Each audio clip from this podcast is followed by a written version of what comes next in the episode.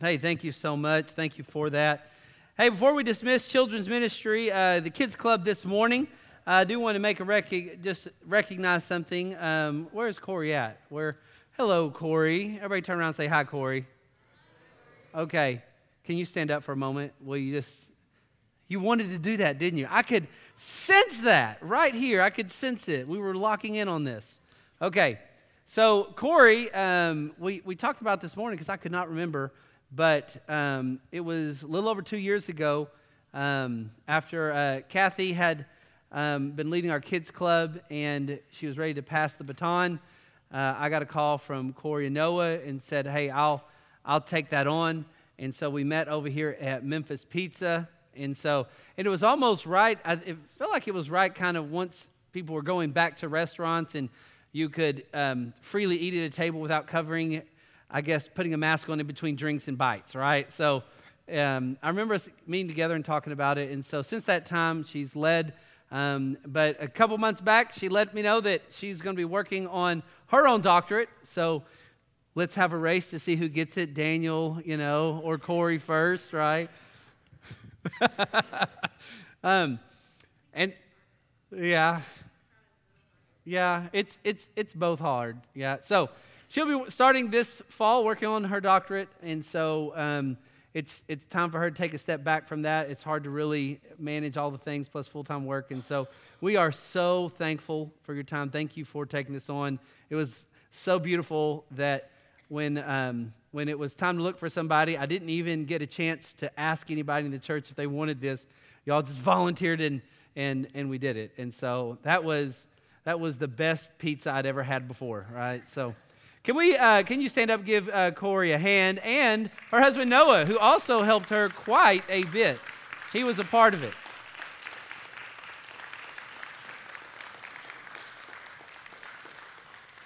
Thank you for that. Um, so we are looking for our next leader of Kids Club during uh, the morning. You, uh, the person who oversees that is the person who oversees the nine o'clock time scheduling, uh, training, providing the curriculum. There's a lot that goes into it, but uh, we have a lot of capable people in our church. Until that time, uh, like, like all good pastor families, um, Cindy, my wife, is going to jump in until the Lord provides uh, someone to oversee that. So uh, get ready. If you have abilities to teach, uh, maybe, maybe it's time to dust off some of those. Um, those teaching and children's ministry muscles, right? You may, you may find us knocking on your door, right? And so um, we're so thankful. Thank you for your time.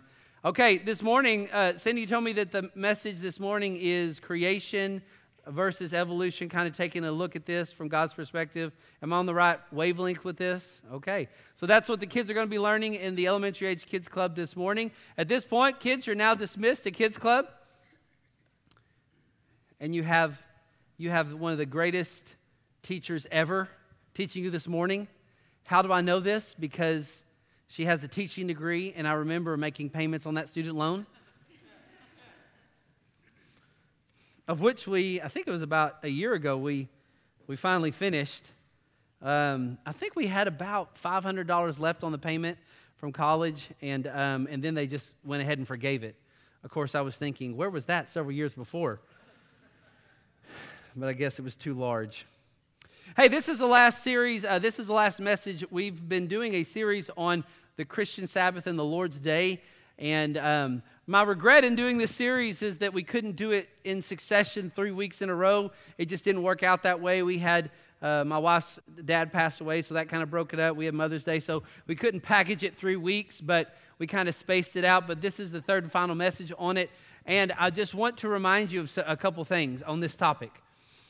Um, I am always developing when it comes to this topic, try, studying, restudying it through the years, trying to get comfortable. Um, this is a highly debated topic.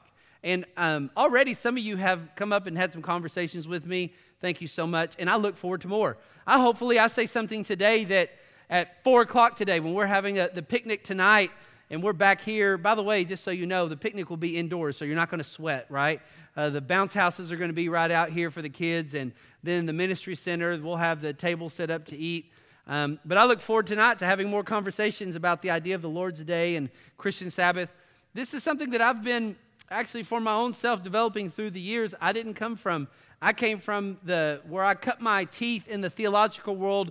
It was really idea of, hey, we gather for church on Sunday, and but there wasn't a, a lot of instruction. And so this is an area that I've been, um, through the years, been trying to refine and hone. And um, I'm still think I'm, um, I don't think I'm doing a great job on it, but I'm working on it. Here, so here's the last, here's kind of what's happening, the, the three messages all together. The first message, I really tried to expose basically the license wherewith we kind of have, where the license of, we don't really think of this as the Lord's day, according to Revelation 1.10 that John called it. We, we don't really sometimes, as a whole in Christianity, take serious a kind of a day of rest. So I tried to expose and create some tension in that first message of the license that a lot of us kind of have that we don't really, that in general in Christianity, we don't treat it very serious. The second message, I really was trying to get to the idea of I don't want to go over into legalism. So we looked at Jesus' life and how he treated the idea of the day of rest, this the Sabbath day. And today we're going to look at some of the arguments, right? Some of the arguments that people go, okay, wait a minute. Nick, you're saying we need to think deeply about there being a Lord's Day. And then you're, think, you're saying that we should have some strong consideration of that fourth commandment, the day of rest, going from what the Jews did on what Israel did with their Saturday has been moved potentially to a Sunday. Okay, Nick, but I've got a couple of scriptures I've been looking at, and help me with this. So we're going to look at that. By the way, um, I want to do a little quick review of what I've said so far, just in case there's any um, you know, just so you kind of understand and kind of rehearse. So here's what we've talked about so far, right? Reviewing this series on the Christian Sabbath and the Lord's Day. One is this. When I say the word Christian Sabbath or Christian Sabbatarian, what that means is someone is saying, when someone says, I am a, a Christian Sabbatarian, what they're saying is that they believe that that fourth commandment that was on Saturday for the, for the, for the nation of Israel is now in the new covenant that we can see that it is now something that happens on the first day of the week, Resurrection Sunday, the day that the Holy Spirit came on the day of Pentecost, that it is that that is now the Christian Sabbath, that God has a Christian Sabbath for Christians. It's a valid theological view, but when someone says I'm a Christian Sabbatarian, they're saying that that Sabbath day is now on Sunday. This is the Lord's day. This is Resurrection Sunday, and they see a direct link between the fourth commandment and that day, and I would say a valid view in Christianity, a valid view with our reformers, right? Even in our confessional state, even in confessional statements like the Westminster and the um, the 1689 Baptist Confession of Faith, it's there. So very valid. Also, there's another view that sometimes the Christian Sabbatarian would also call themselves a Lord's Day, but there's some people that would say I'm a Lord's Day person, but not necessarily a Christian Sabbatarian, right? So, just so you understand, when I say the Lord's Day, what I'm saying is there are some who would go, they see no difference between calling themselves a Christian Sabbatarian or a person who believes in the Lord's Day. They would use that very interchangeably in the way they describe what it looks like on Resurrection Day on Sundays, what their life looks like. They, they would use those interchangeably. There are some who would not use that interchangeably, right?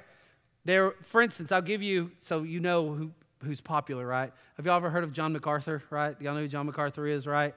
Um, so if you asked a guy like John MacArthur and said, Are you a Christian Sabbatarian? He would go, No, right? He would say, No, that was for Israel, that was for Saturday. No. Do you believe that there is a Lord's Day? Yes, I do believe there's a Lord's Day, right? Uh, but he would, he would uniquely say there's a different distinction. So, this so you understand the terminology that gets used out there. Here's my hope and kind of deep in my soul. Whether you decide to go, you know what, I am identifying as a Christian Sabbatarian, or you are saying, man, I'm, a, um, I'm just a Lord's Day person. I don't see that, that the Lord's Day on Sunday is, has anything to do with the rest day Christian Sabbath or creation. I don't see any connection. Here's what I do want to strip away. We do see this idea that there is a day that John in Revelation 1:10 has pointed aside. It's called the Lord's Day. It means like the Lord's day. It's a day. And we are fooling ourselves, fooling ourselves if we think we have pro- processed ourselves in such a way that when God says, I give you a day to rest, that we wouldn't avail ourselves of the beauty of what God's given in a Lord's day. For most of Christianity, it's a Lord's morning. That's what it really is, but it's not a Lord's day. So, wherever you're at on that spectrum, whether you're ready to call yourself a Christian Sabbatarian or you're not, and you're at least at the point of saying, I believe there is a Lord's day. Now, some, when we say the word Lord's day, they get very scared that we're running into legalism. They get very scared that we're going to create all these rules that the, uh, that the religious Pharisees had. But as you listen to last week's message, that's not what we're going for. Actually, even discussing that, I don't, uh, that's not what I want for your life. In fact, Jesus comes in and he goes against and talks a lot about, hey, let's actually not add rules to what God has actually given his commands. And so Jesus actually undoes things. And he, remember, last week we talked about or actually two weeks ago, about Jesus actually comes in and says, No, Sabbath was made for man, and it's not wrong to do good on the Sabbath. He's actually healing on the Sabbath. Um, so, not necessarily a bad thing. Now, I can tell you for myself, um, and in my own soul, I get so concerned for my own family and my church and for God's people that this idea of being under grace walking in grace does not mean that the commands of the Lord have no bearing. And I, am just telling you from my own soul, and you can disagree, I still can't get over the idea in my study of Scripture and my study of reading and looking at church history, I still can't get over this idea that God gives us the moral law, the Ten Commandments, written on, written on man's heart, and that why would there be nine that we would say yes and amen to, but one we would go, eh, I just can't get over it. So I'm comfortable with myself saying, man, I believe that there is a Lord's Day. I believe it's the day of the Lord. And, and I would say this if, if God were to providentially give a rhythm for Christians, what day would it be? I'm, I'm fairly confident I see enough material on the ground to go, man, the Lord's given Sunday. I'll give you an example. Several years ago, I went over to Nepal, right, to, uh, for a mission trip. I really was trying to understand how the house church movement worked and how God can use that. I really was just theologically, because in some parts of me theologically disagreed with it. So it was, it was very helpful uh, trip. And you know what was really interesting? All over Nepal, which is some of the fastest growing Christianity on the planet. In fact, it became so big in its growth that the government started to persecute it. Guess what day the Christians were gathering in Nepal? Take a guess. Sunday. Sunday. Guess if you were to go around the globe and see what day are Christians gathering on, guess what day, by and large, in whole, churches gather, house church, churches that are more formalized like ours. Guess what day? Does anybody know? Sunday. Why is that? There's some material on the ground that I don't know if God people realize that Resurrection Sunday, the day that Pentecost happens, right? the, that this Resurrection Sunday, the early church started to meet on that day. The early church started to gather on that day. And yes, in the very beginning, Christians didn't have the luxury of having that whole day as a rest day. society didn't work. That was the first day of many work days. But they did gather early in the morning. Sometimes they gather on sundown, what we call Saturday night, and Christians would start to fellowship and worship and study together and sing praises, and they would gather. And we do see this in, in, in church history. A lot of people will go, well, hey, it was Constantine who actually made this to where Christians could have a Christian Sabbath day. And I would say yes and no. Constantine did, for the Roman Empire, set off and create this day of everybody's off on Sunday kind of thing. But Christians were already doing that organically. They were already meeting, except those, but many of them didn't have the luxury of having the whole day. But I recognize something in God's providence and sovereignty. It seems as if there's enough material on the ground to go, okay, I know at creation, man needs a rest. He needs a time to refocus on the Lord. He needs a time to meditate on the Lord. He needs a time to rest from his normal labors. He needs a time to encourage all those who he loves to be able to do the same thing. He needs a time of replenishment. And the Lord seems like he's done that. He's provided that. There's a rhythm.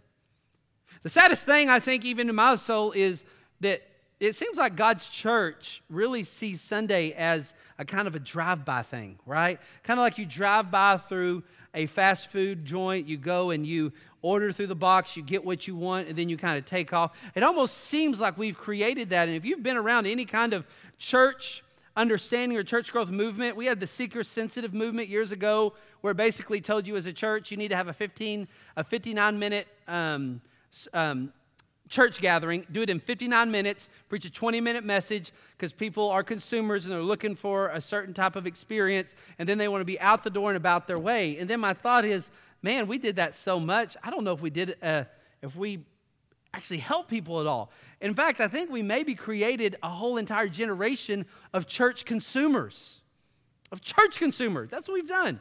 So I wonder I wonder if it would be different if we started to think differently about how does this day actually look like the Lord's day.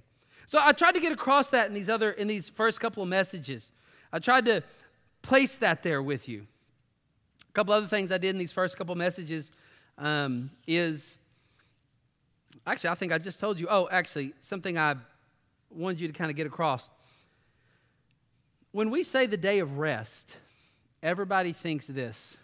Here's what we say, hey, day of rest, everybody goes, yeah, it's got to be like, you know, okay. right?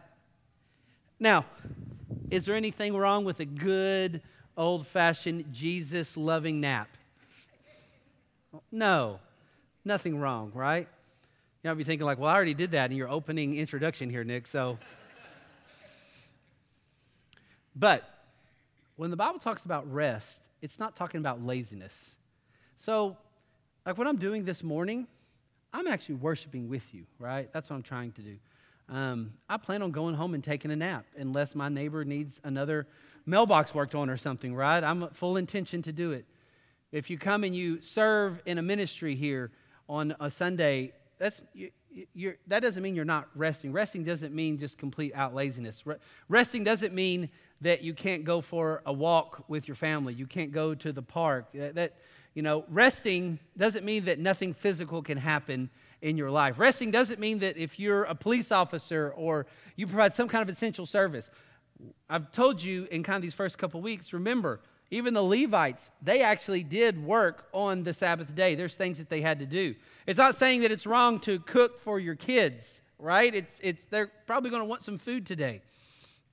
So don't think that rest means complete and utter laziness, but here's what we mean when we say rest. Even in law Moses, it means that the six days of how life looks, this seventh day looks a lot different.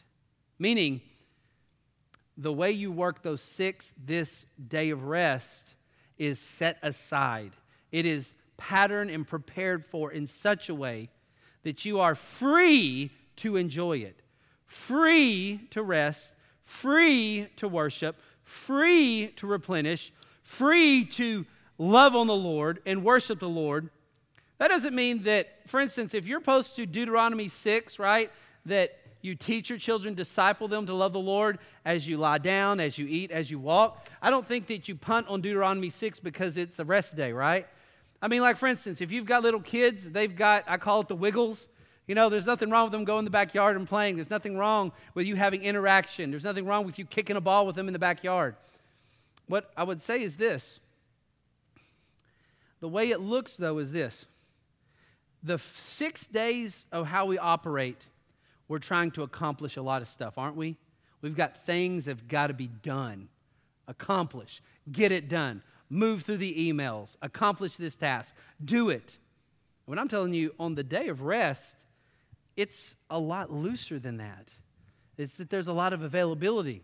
See, people have asked me questions like, well, can I mow my lawn on Sunday? You know, what, and, and what I don't want to get to this idea of just so much legalism where it's like, I can and can't, I can and can't. But what I want to get to is this.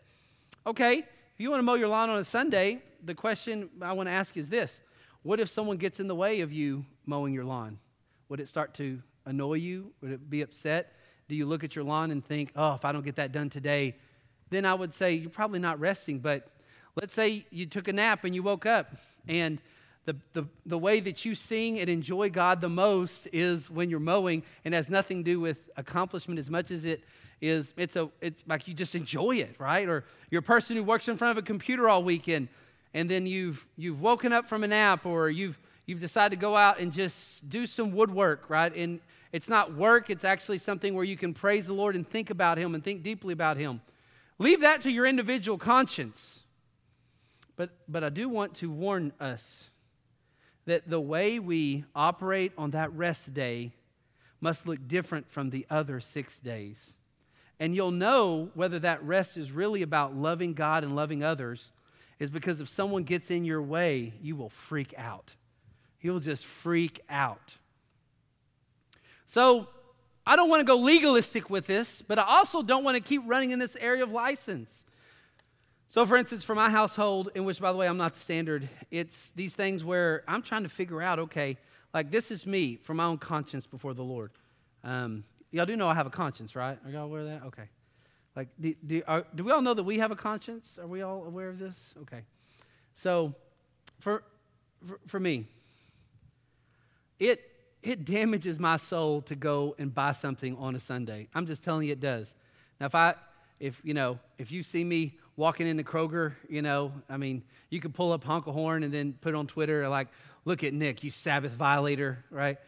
If, know that if you see that, things must be pretty bad, right? I mean, anarchy is going on. I just don't like it. And here's the reason is in my soul, I, I don't think I'm loving my brother when I do that. I, I think that I'm perpetuating a cycle of no rest for my, for my society and community when I'm doing something that, it, that doesn't have to happen that day, that Nick should have prepared his household and family. Now, am I going to go over there and, you know, smack your debit card out of your hand if I see you walking up into Kroger? You know, am I circling around Walmart, right? Which, by the way, please, friend, do not go to Walmart on the weekend, right? Just save yourself, right? It's just Terrible place to be. But you got to come before the Lord. And you got to ask the Lord, what does rest look like for my family? What patterns are we setting? This is a day that we can go, we should look forward to. We should wake up on the Lord's day and go, man, we've prepared. We get to sing the Lord, worship the Lord, have family conversations. And I'm honestly, the, the hardest thing about Sunday is actually that thing, right? I've dropped it harder five times than that this whole week, so don't worry. It's this thing.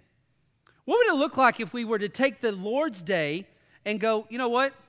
My other six days, there's a lot of this, right? Can I get an amen or oh me?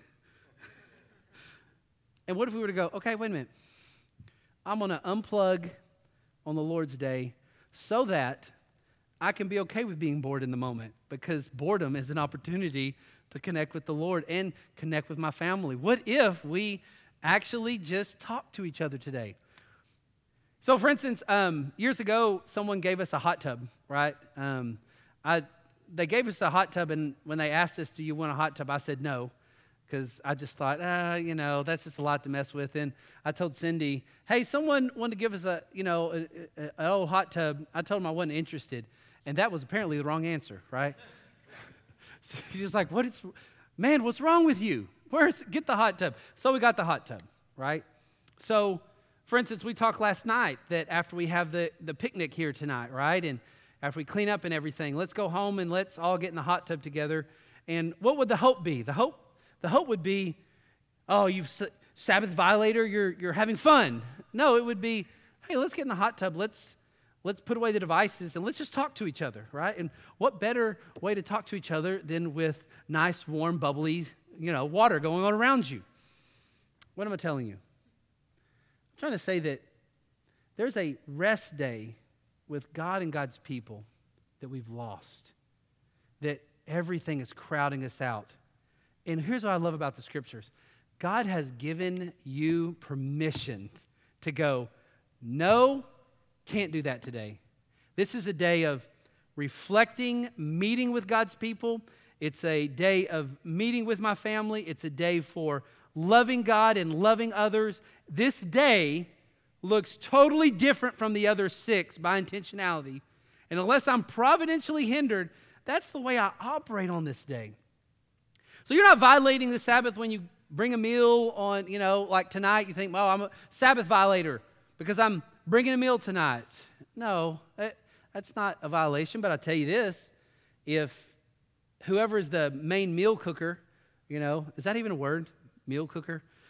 It's probably not even a real word. But if you're the main one who's doing all the preparing, for instance, if mama's been preparing meals all six days of this week and there's a meal to bring tonight at four o'clock, well, guess what we should probably do? If, you know, husband and kids should probably go, oh, wait a minute.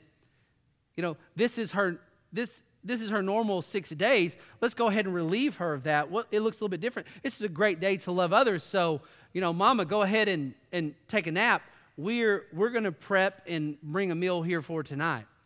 So this is what I've been trying to communicate in these first couple weeks. Um, you know, what it means to, to, to rest. It's not absolute and utter laziness but it should look holy and set apart and different and recognize our children. Lord, help us. I want our children. I want my children. I want your children.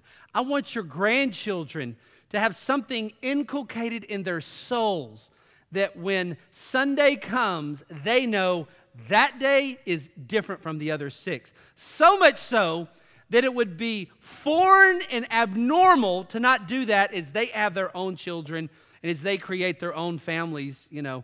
I, and I don't know if we're getting that. I don't know if we're getting that. I am fearful. They, they say this thing of, well, when someone graduates from, from high school, they graduate from their faith. That may be somewhat true, but and then there's all these sort of things that people say. The reason they go, they go, well, the church isn't relevant enough. That's why that's happening. I don't know if that's true. I wonder, as parents, have we created such a understanding that the Lord's day is the Lord's day? Now, I've been in ministry a long time. I've been in ministry for decades, right? Over two decades. And I've seen many come and go. I've seen many graduate from high school and college, and some follow the Lord and some don't. But you know what I've rarely seen in most of those instances and situations? Rarely have I seen those graduates, rarely, come from families where that family said, Sunday's a different day, and it's the Lord's day, not the Lord's morning, it's the Lord's day. Rarely have I seen families create this rhythm where the rest of life paused and connecting with each other, and God became the sole focus, connecting with their church. I saw this so much that even in my beginning years of ministry, I mean, you come on a Sunday morning, and when you came to Sunday night, do y'all remember Sunday night church? Y'all remember having Sunday night church? Y'all remember those days? Or has it been so long ago y'all can't even remember? You remember that we would have maybe half of the church show up on a Sunday night, right? Half of it. It just wasn't the Lord's day for a lot. So that's what I've been trying to cover. That's just a little bit of what I've been trying to encapsulate and cover these first couple weeks. Now I want to show you a couple of scriptures because at this point people would go, Nick, I got a couple scriptures that I have a problem with that when I read it, I think this is completely bogus. This whole day of the Lord's Day, this whole day of a day of rest, or even the idea of a, a Christian Sabbath, I think it's complete baloney. By the way, as a side note, I had baloney for the first time in like a decade. And you know what? Last week, it's not so bad. I digress. 1 Timothy 1 8, let me show you something. I'm just saying, if you haven't given it a, a try, give it a try. Man, we used to eat so much bologna growing up. Do y'all remember fried bologna? Man. I'd be willing to bet you if you opened up a restaurant that only did fried bologna, it'd be so revolutionary to the palate of this generation you'd franchise it out, man. I, what's that? They already have it somewhere? Ha! All the ideas, my ideas, the good ideas are already taken. I enjoyed the bologna so much, I've been really contemplating spam. Right? Y'all remember spam? Man, wasn't that good? Right, right. I mean, it's probably a terrible amount of sodium, but um, man, that's next up. Look at 1 Timothy 1 8. Paul says this But we know that the law is good if one uses it lawfully. The law is good if one uses it lawfully. So the commands of God, the Ten Commandments, are good if one uses it lawfully. When you look in Jesus' life, he was correcting, when it came to the day of rest, he was correcting how unlawfully they were using it. And what some people will do with God's law is they'll use it in such a way that they add things to it and make it legalism, or they completely punt and go to license. Now, what's interesting, but we know that the law is good if one uses it lawfully. Look in verse 9. Know this the law is not made for a righteous person, but for those who are lawless and rebellious. By the way, that's me. For the ungodly, for sinners, for the unholy, for the godless, for those who kill their fathers and mothers, for murderers, for sexual immoral persons, for homosexuals, for kidnappers, for liars, for perjurers, whatever else is contrary to sound teaching, according to the gospel the glory of the blessed God, which I have been entrusted, he said. So he says this the law is good. The law actually helps you to know your sin. The law actually helps you to point you to God's standard. So it's good if used rightfully. What I don't want us to do is to take the law of God and use it in a legalistic fashion. I want us to take the law of God to point us to this is where we fall short, this is God's standard. And I'm telling you, I saw this recently. I there was someone who was talking, and I said, I said, actually, this has happened several times, but I had said something about, well, according to God's law, that's actually stealing. And then the person in response said, huh, never thought about it, right? I operate under the law of love, and so I just never thought that, that was stealing. Now, what, what did that person in that moment, what happened? The simplicity of just God's law helped to bring conviction to them in the moment and help point them. For instance, God's law is so beautiful and helpful. It creates such a great guardrail and boundary. It's not a way to earn righteousness, it's not a way to earn salvation, but is a way to show us our need of a Savior. So it's good if used lawfully during Jesus' day, they did not use it lawfully. They used it wrongly. They used the law as a way to earn their own righteousness. They added extra rules to it in such that when Jesus comes on the scene and he operates on the rest of the day, they have a problem with what he's doing. So I want to put that on the outset. Now, let me give you a couple scriptures that people ask about. Go to Colossians 2:16. Here's one that comes up when we talk about a the fourth commandment a day of rest.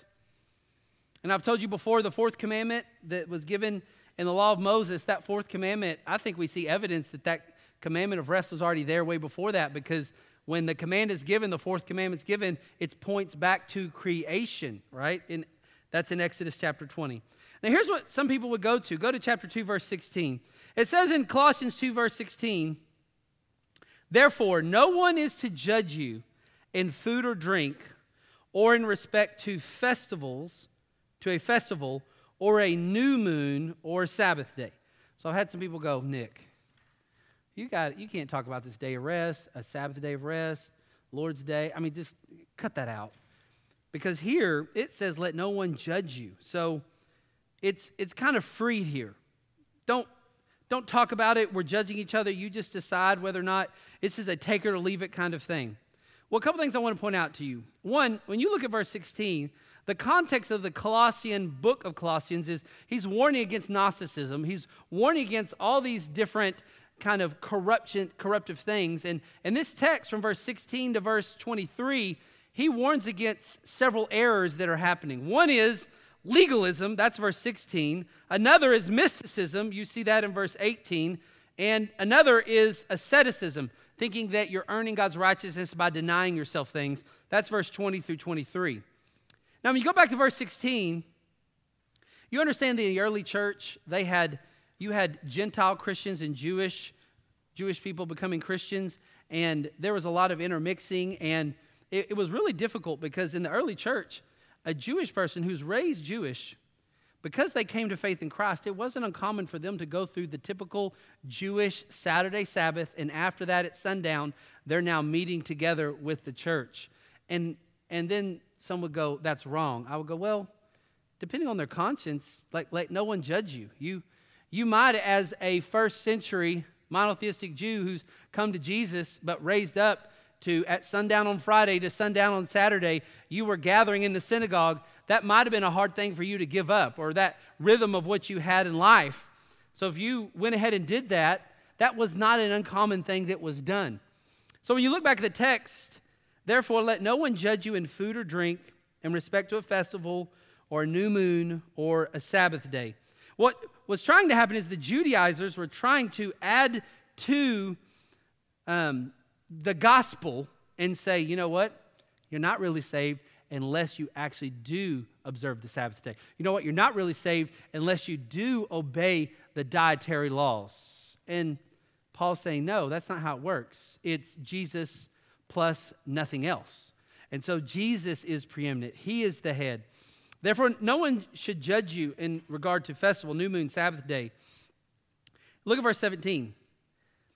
These things which are only a shadow of what is to come, but the substance belongs to Christ. There'd be a lot of um, theologians that would say, actually, verse 16 is referring, referring more to the ceremonial laws that Israel had, and that those were but shadows, but yet there were ceremonial things that you still find early Christians doing. For instance, when you get over into Acts and remember Peter, remember when the sheet of unclean animals dropped down and the Lord says, Eat, and what does Peter say?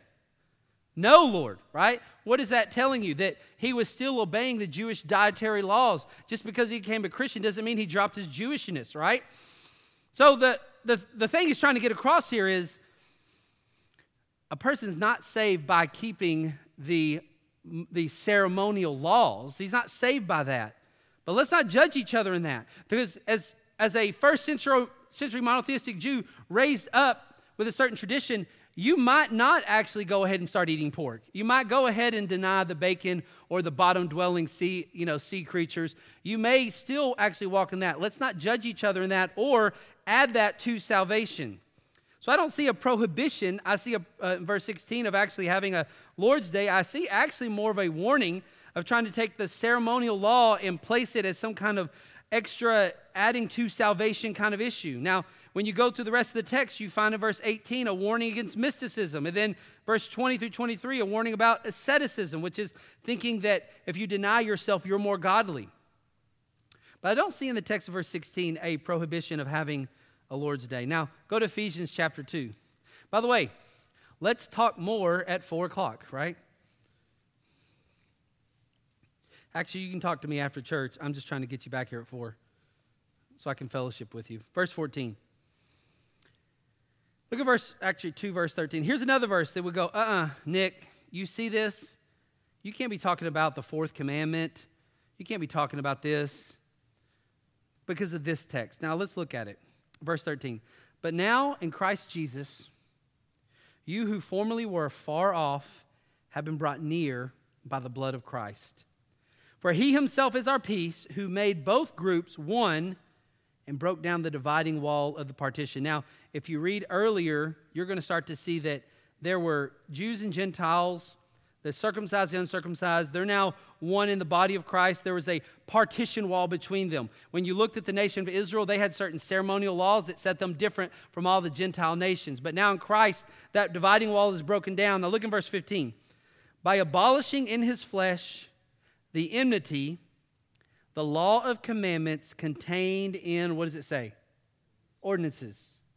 I believe what he's referring to here is the idea of the ceremonial commandments.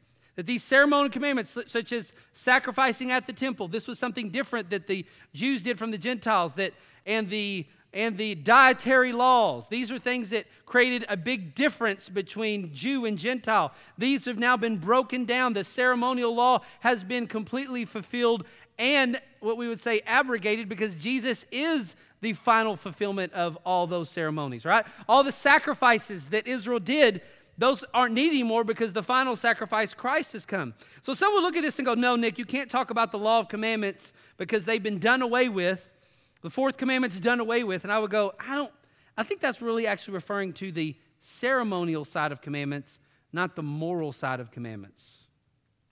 Now do this. Go over to Romans 14. Another argument that some would go. Romans 14.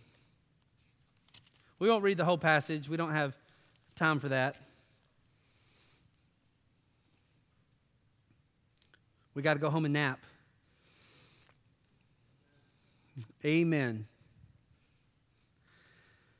By the way, I, I joke a, around a lot about napping because that's the hardest thing for me to do, right? So, um, because I think I've got to be productive and keep doing. Okay, um, we'll start in verse 5. He says this One person judges one day above another, another regards every day alike.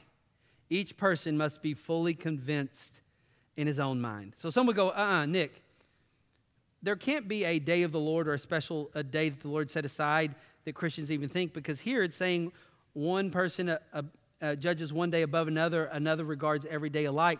There, there seems to be no distinction here. Well, keep reading with me. Verse 6. He who regards the day regards it to the Lord. He who eats, eats for the Lord, but he gives thanks to God. And he who does not eat, eats for the Lord, but does not eat, gives thanks to God. For not one of us lives to himself, not one dies to himself. If we live, we live to the Lord. If we die, we die to the Lord. Therefore, whether we live or we die, we are the Lord's. For this end Christ died and lived again, that he might be Lord of both the dead and the living. Then you keep going down and you see this law of liberty that's given in chapter 14 of this kind of idea that if something we're doing is going to be a stumbling block to another brother, we should love them more than ourselves and, and back off. Now, when you go back up to verse 5, people will go, What? This shows you every day is the same, but really, there's really no set aside day. When, when, when John says on the Lord's day, he doesn't have a distinction of a certain day. And I would go, When you come to this text, you realize we've got Jew and Gentile together. Some of these Jews believe that the Sabbath day was still a special day, and they treat it as such. And if their conscience was there on that, then you shouldn't talk them off of it, right? And then they would come over and come to meet with the Christians. Also, there, there were some pagans, some Gentiles who came, who sometimes there were certain days that just from their, up, their, their Gentile upbringing they thought were special days. Paul's point is this if a person is if a person thinks that it's wrong to eat a certain kind of food, especially those who come from a Jewish background, while I'm with them, I'm not going to defile their conscience or talk down to them. I'm going to let their conscience work. Whatever they do, they've got to do in faith. There is some gray area.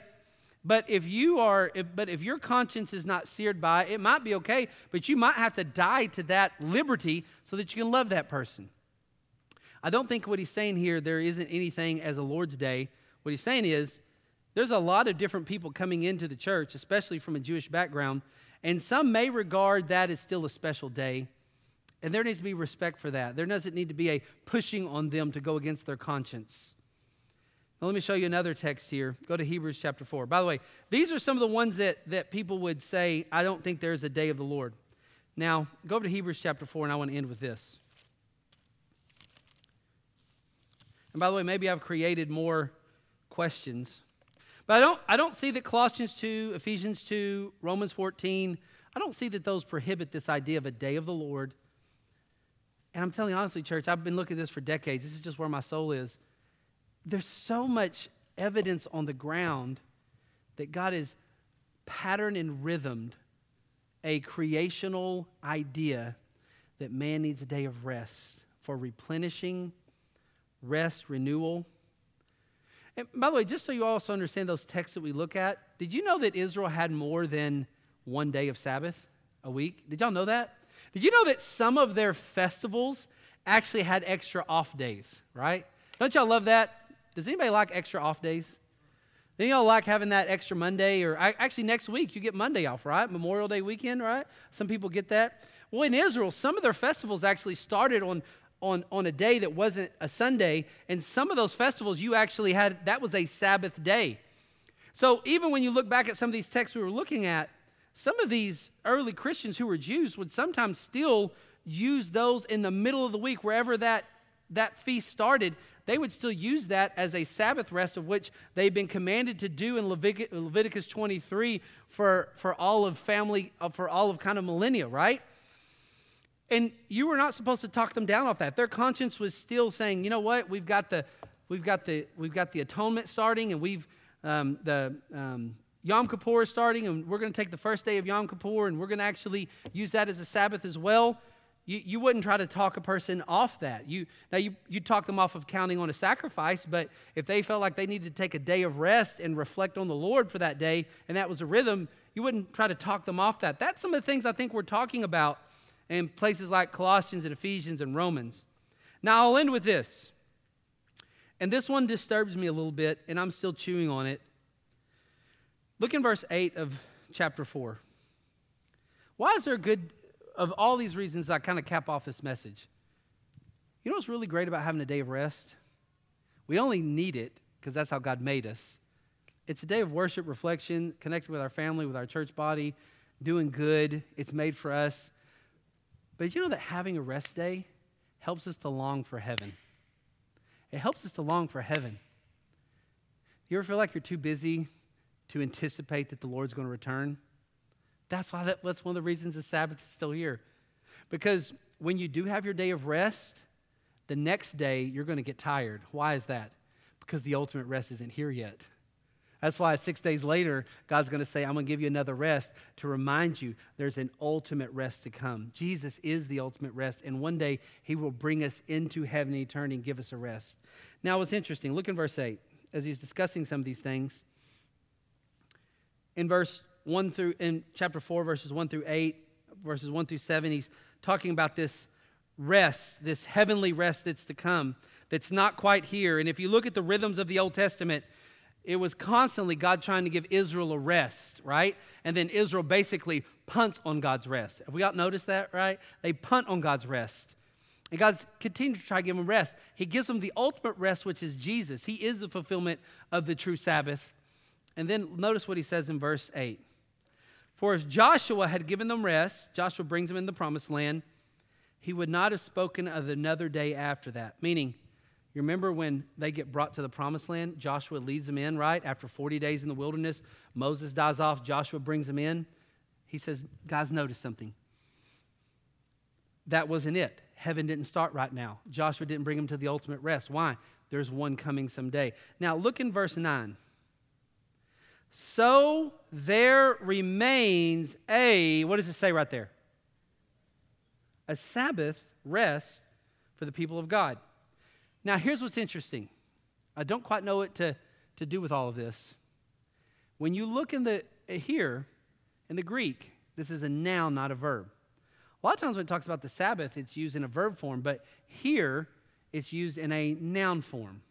There'd be many that would say, hey, this is actually writing to a Jewish crowd, right? Saying, Jewish Christians saying, so there remains a Sabbath rest for the people of God. Some would say, you, you first century Jews now become a Christian, ethnically Jewish. Hey, know this there is a noun, sabbatismos, the only noun form used in the Bible, in the New Testament for Sabbath. There is now a Sabbath rest. There will be some like A.W. Pink. Let me, let me, um, oh, I threw my phone away. Like, I know what you're thinking right now. You commandment breaker. See, don't be a legalist. I'm trying to do good on the Sabbath. Let me read you what A.W. Pink says about this verse. Here then is a plain, positive, unequivocal declaration by the Spirit of God. There remaineth therefore a Sabbath keeping. Nothing could be simpler, nothing less ambiguous. The striking thing is that this statement occurs in the very epistle whose theme is the superiority of Christianity over Judaism, written to those addressed as holy brethren, partakers of the heavenly calling. He says, therefore, it cannot be gained, it cannot be said that Hebrews 4 9 refers directly.